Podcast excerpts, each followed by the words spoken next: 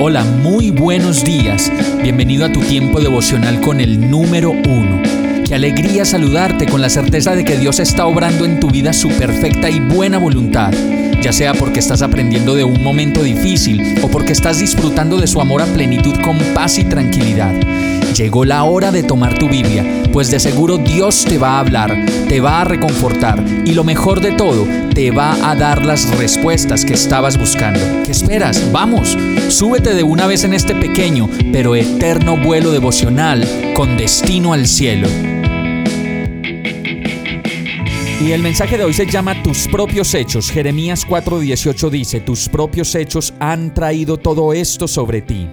Muchas veces nos preguntamos, ¿por qué estoy viviendo esto? ¿Por qué me tocó a mí experimentar esta desilusión, este dolor o esta situación? Y la verdad en muchos de los casos, lo que vivimos es el resultado de las decisiones que hemos tomado y que seguimos tomando algunas equivocaciones aquí, otras allá en el pasado, situaciones que no supimos cómo manejar y cosas de nuestro carácter, de nuestra debilidad y de nuestras emociones que no hemos sabido manejar.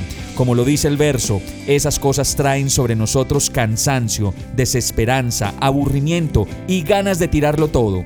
Tus propios hechos han traído todo esto sobre ti, dice el verso de Jeremías. Lo mejor de todo es que con Dios siempre hay un nuevo inicio y ese punto de partida puede ser el punto de quiebre que hoy experimentas. Y se llama punto de quiebre porque parte la historia de algo o de alguien en dos, en un antes y un después.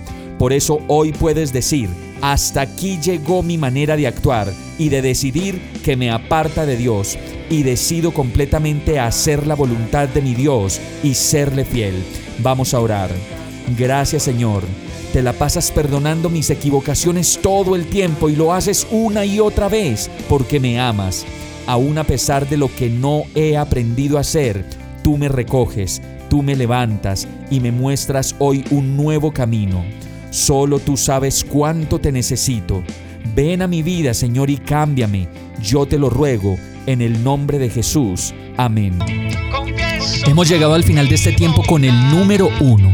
No te detengas, sigue meditando durante todo tu día en Dios, descansa en Él, suelta los remos y déjate llevar por el viento suave y apacible de su Santo Espíritu.